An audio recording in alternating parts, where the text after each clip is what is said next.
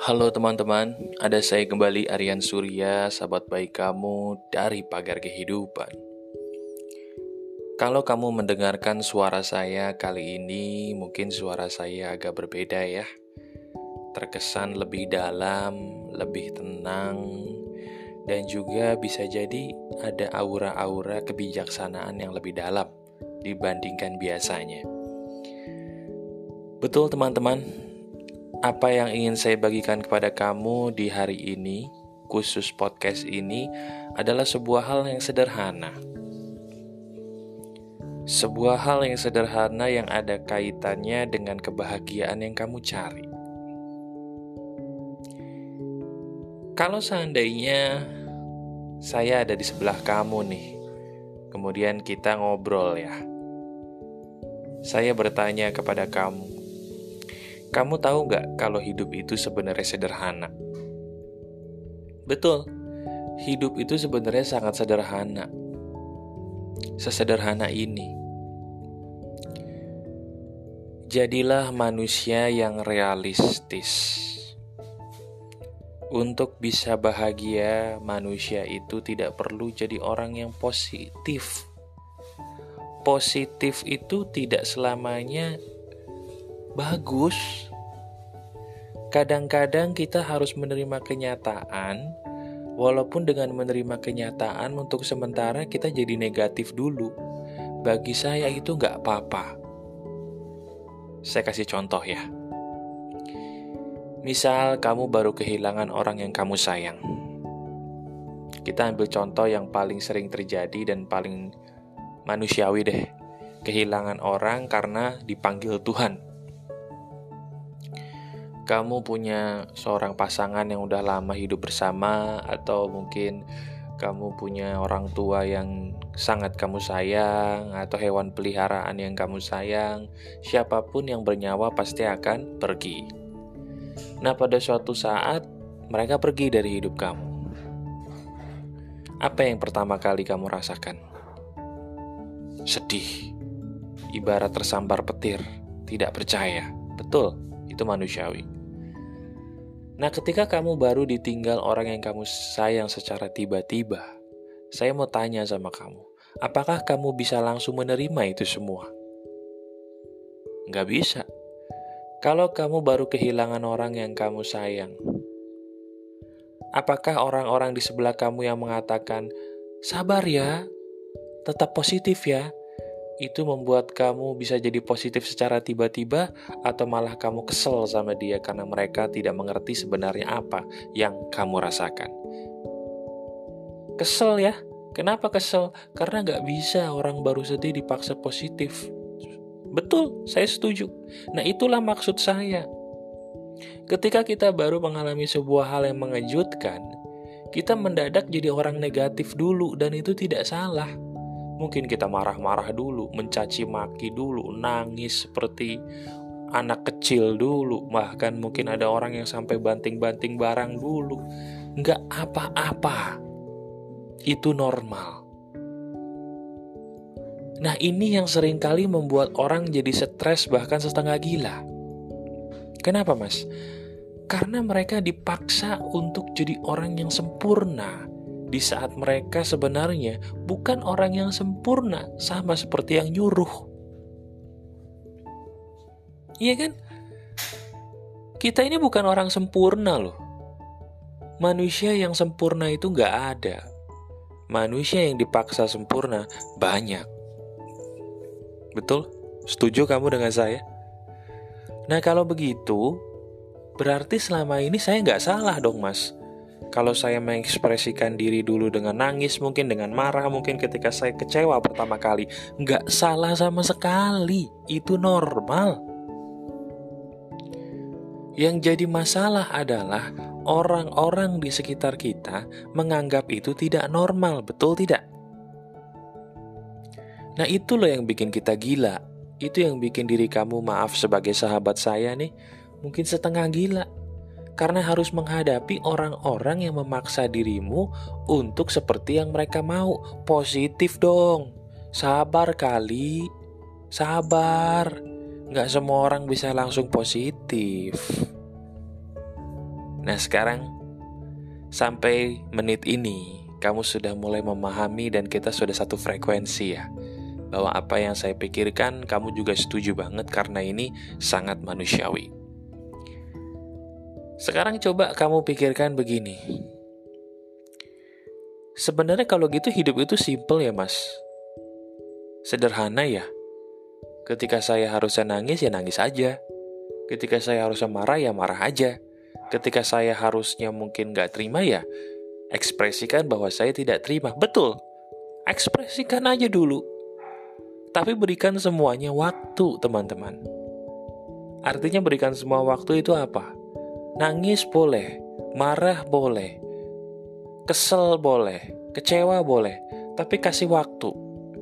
Kasih waktu maksimal paling lama lima hari.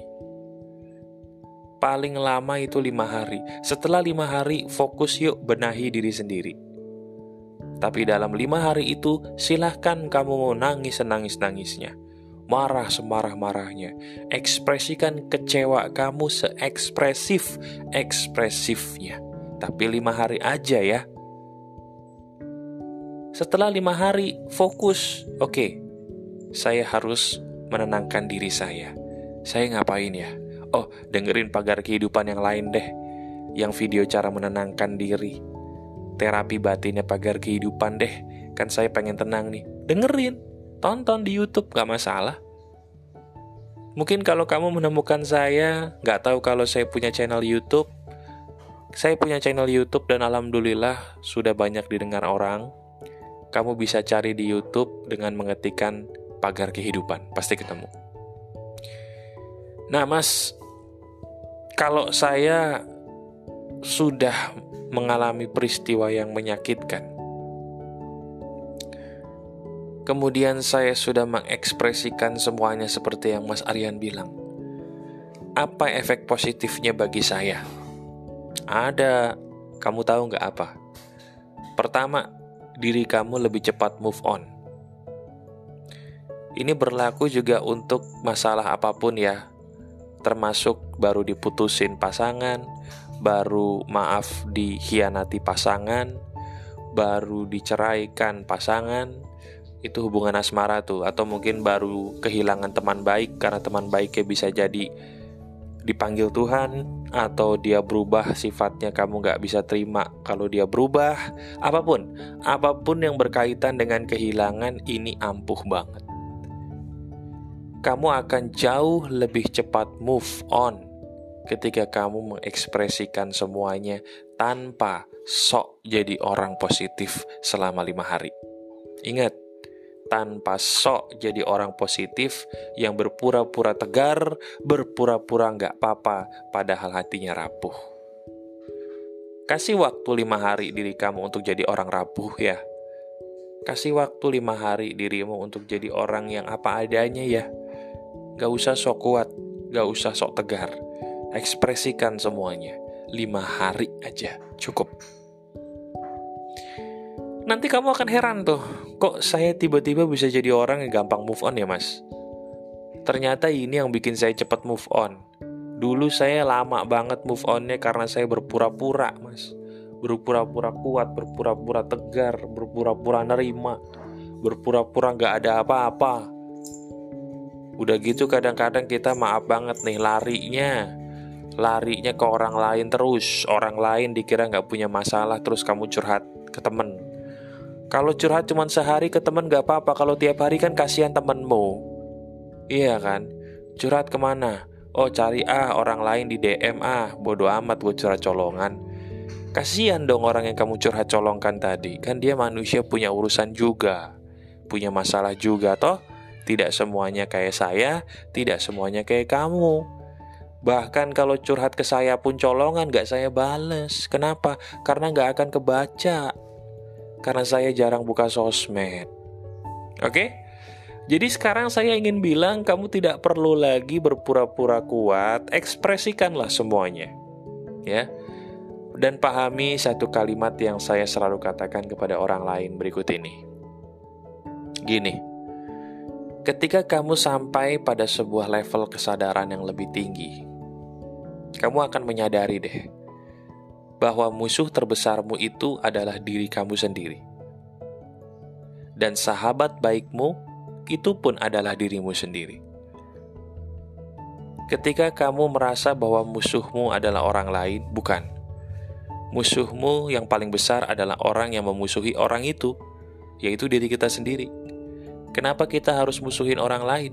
Berarti kita kurang cinta kasih dong dalam batin kita. Oh, ternyata musuh kita diri kita sendiri, jinakan. Semua akan baik-baik aja. Sahabat baik bagi diri kamu ya diri kamu sendiri. Maksudnya apa? Sehebat-hebatnya kamu punya teman, sebanyak-banyaknya kamu punya teman, mereka pun manusia biasa yang tidak bisa selamanya kamu gantungkan kan? Mereka punya urusan, mereka punya masalah, mereka punya kehidupan. Bahkan mereka manusia yang kadang-kadang juga bisa kesel sama kita suka sama kita, happy sama kita, kadang-kadang benci sama kita, manusiawi. Kalau begitu, di situ kita menyadari bahwa sahabat baik kita ya cuman kita sendiri yang harus sering diajak ngobrol, yang harus sering diajak kompromi. Itu maksud saya. Paham ya? Jadi semoga apa yang saya berikan di podcast kali ini bisa kamu dengarkan berulang kali, kamu resapi, dan kamu pikirkan. Bukankah apa yang saya katakan ini sangat benar. Kalau kamu suka dengan ini, saya cuma minta tolong pergi ke video saya di pagar kehidupan yang mana pun dan kamu tuliskan di komentar di video apa pun dengan komentar terima kasih ya mas podcast di Spotify-nya membantu saya banget. Dari situ saya tahu bahwa apa yang saya berikan ini membantu kamu loh. Oke, terima kasih. Masih ada saya Aryan Surya, sahabat baik kamu selalu dari pagar kehidupan. Tetap keep the spirit, keep happy, keep sharing, and keep loving. Bye-bye.